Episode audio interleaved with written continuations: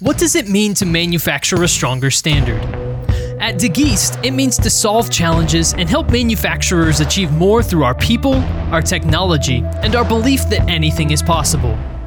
This is Manufacturing a Stronger Standard, a podcast by DeGeest.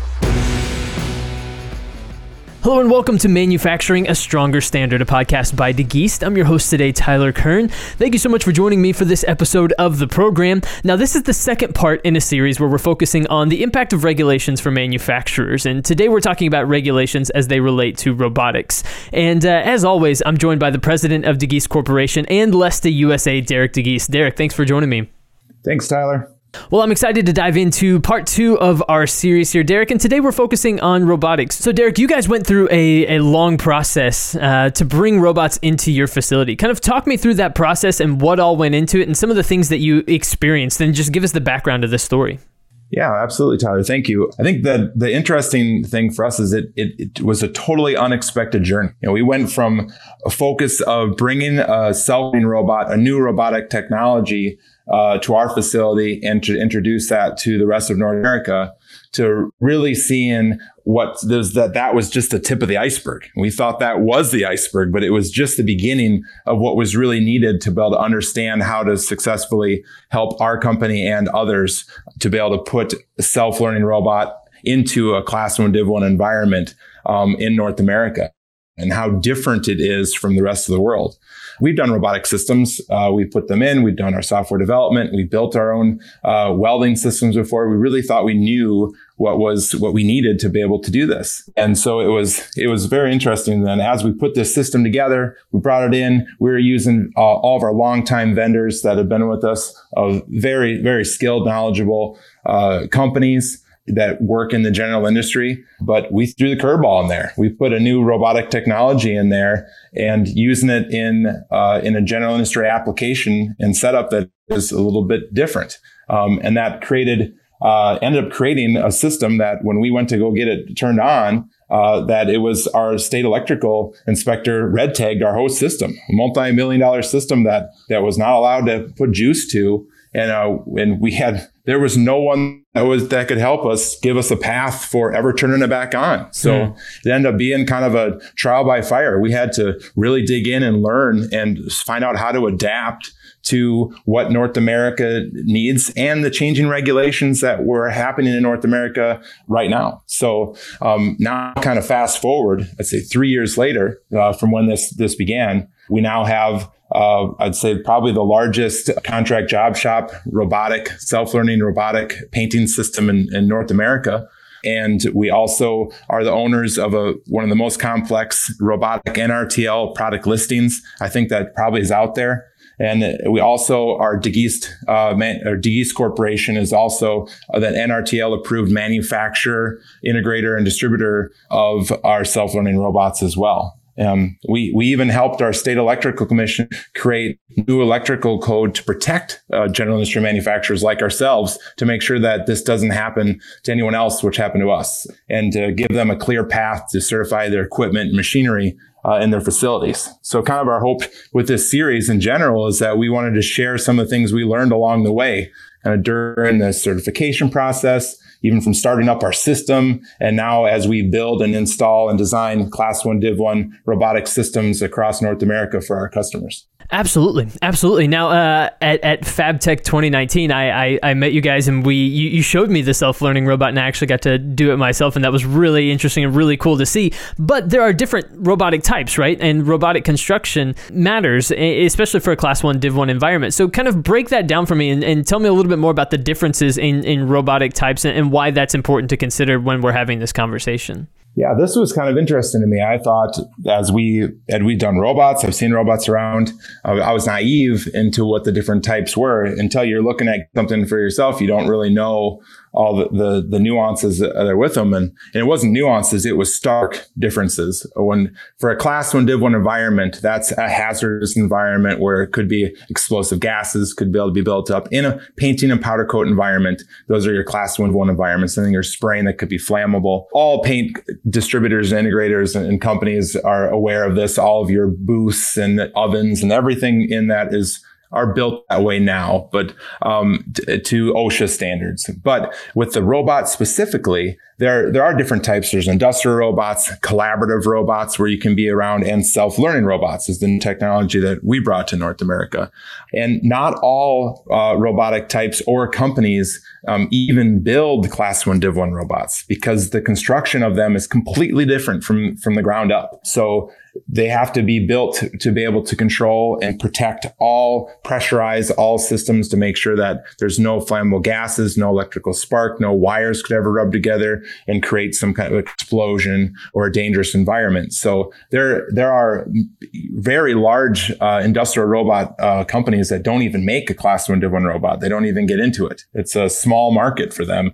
Um, and so that some don't even do it um, and others that do, they are built a lot different. Some of them look like tanks. They're huge because they got to pressurize and protect all the motors and all the electrical. Mm-hmm. And then now there's the self-learning robots, which they're built completely different from the ground up for to be able to disengage their motors and create a weightless learning mode for them to be able to train and teach the robot how to paint or, or powder coat um, in real time as the uh, as they paint or powder coat the part. So different types of robots but there's also this the type and how they are used are completely different and it creates a, a lot of different things that inside of that construction as well. So as we talk about this, Derek, I think it's also probably worth pointing out then that uh, as robots have become uh, a larger and larger part of facilities, and as we've seen them continue to grow in their accessibility, and so you're, you're seeing them in more facilities, and there's more interest in utilizing robotics in more processes throughout uh, throughout facilities. That uh, certification has had to grow along with that, and so tell me a little bit about the certification requirements for robots and how it looks um, and why it is different than maybe other equipment that you might have in a manufacturing facility. I found that interesting as we got into it. I did a lot of traveling over in Europe, um, working on some of our uh, robotic welding systems and to be able to bring those over. And then I was started working with Lesta and I toured many different countries, seeing a lot of different ways that people are using the self-learning robot and seeing how how these systems are put together and where they're being used. And so as we look to bring our self-learning robot to North America, what I found out is that it's kind of like uh, the imperial versus the metric system. Like we have our own thing. And so the rest of the world operates on an ATEX certification. That's predominantly the class one div one safety standard for machinery robots um, in uh, a class one div one environment. Um, and ATEX certification just like the, the metric world is everywhere and except North America. North America, we have our own set of rules, completely different. Throw it out and ATEX certification does not even come close to complying with an NRTL standards, which are, which are based off of what uh, OSHA regulates that we have to adhere by. And Canada even has a slightly different certification than, than the US. I was kind of shocked um, a little bit and um, it was very interesting. I just didn't know that that was the case. And so as we looked at cl- getting our robot certified,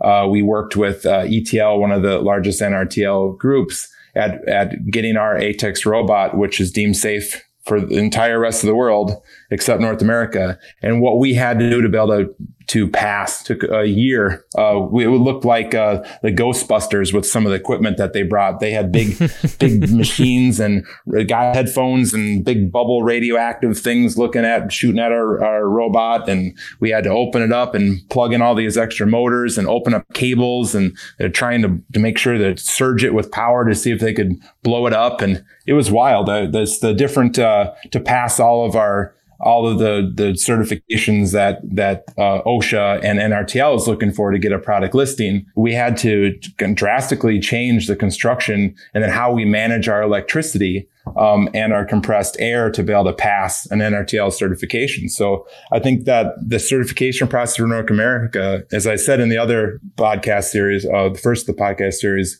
is very important to me that you have your NRTL certification. You need to see what that certification is. And that's something that that's like number one, you need to make sure you have, because if you don't, it's not something that can just be switched. There isn't like a come wave a magic wand and put a sticker on it and pay to play that it's going to change. So I used to kind of th- thought that way. You pay to play. If you pay the guy to come and be able to put a sticker on it, that you'll do it. But that wasn't the case uh, for our hmm. ATEX version of our robot we had to do quite a bit to be able to get it to and be able to be ready for the North American market. That's really interesting. Now, hopefully, the the people that came in and uh, did the testing were more qualified than Bill Murray or uh, you know or, or one of the other Ghostbusters. Uh, but just don't cross the streams and talk about the Twinkie. um, so, so Derek, talk to me about other safety regulations to consider for robots and the type of safety concerns for Class One Div One robots specifically. So, what are the concerns that are out there and the things that should be taken into account and considered when bringing robots into a facility, and also as it relates to regulations in this area, right?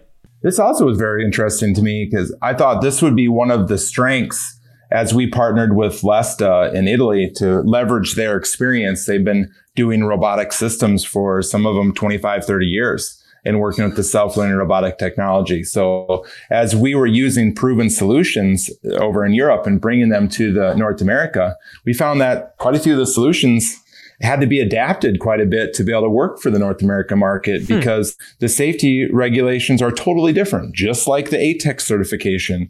In fact, I'm pretty jealous as I go over go overseas and see um, what manufacturers are allowed to do. There's there's still this uh, this kind of the, the dawn of common sense, you know, that people still operate with under where if that robot, if it's moving, it could hit you. You probably shouldn't walk where it could slam into you. That that would hurt. Uh, don't do that. Uh, over here, we have to build systems so that you can't hurt yourself if you want to. So we have to build our robotic systems in North America so someone can't purposely hurt themselves on purpose. Like we have to do a risk assessment, and when we build our systems, we have to make it so if someone would came at a running sprint and launched themselves to throw themselves in front of a robot, that it would stop before they could get there which seems ludicrous to me. But in the, great country. We, I, it does really feel that we are kind of run by uh, insurance companies and lawyers. So we have to protect ourselves. Everyone kind of creates layers to protect their own butt. Um, so is what it is? So we had to play by the game. Uh, so,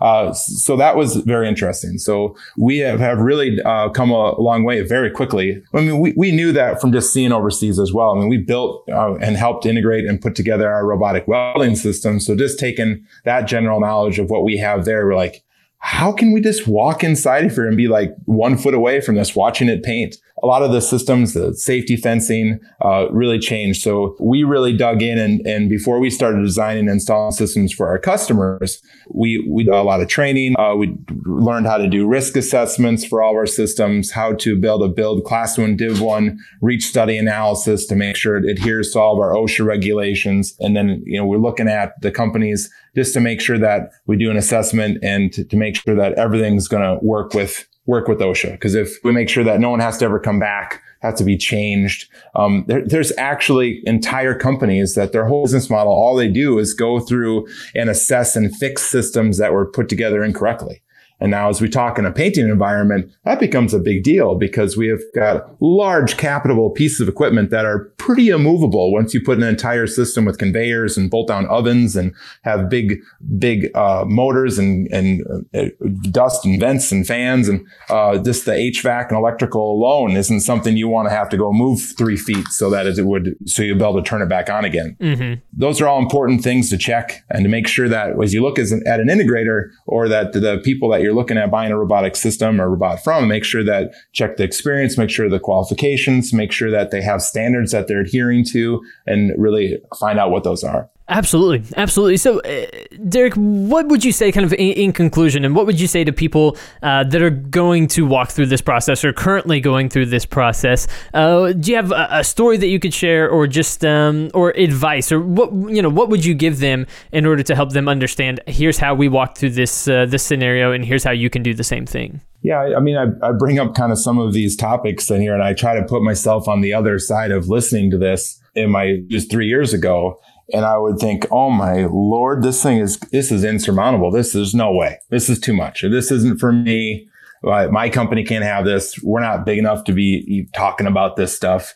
Um, and, and I want to say that that's not true at all, man. That our team is passionately involved in creating systems that are safe and affordable for general industry. That is our focus. And one of the big keys of our, our company is that uh, we're creating these solutions in a production environment like most of our customers. Um, we, all of us that are integrating, building, designing, and putting the system together, all of us grew up and have uh, evolved our careers being the people operating these systems. We've been in the shoes of actually using these systems. We've ran them. And so we understand what it's like to have to use it. So we build them how we would want to use it. And from the experiences that we've had in our production environment and now over to our experience that we've gone through with our systems in bringing these general industry uh, robotic systems to to our customers. So I just want to make sure that uh, we are we are passionately involved in making sure that these are going to work, and they really are for can be for everyone. And when we when we're able to put them in, it's really an, an amazing thing. Uh, some of our customers that we put in that we've seen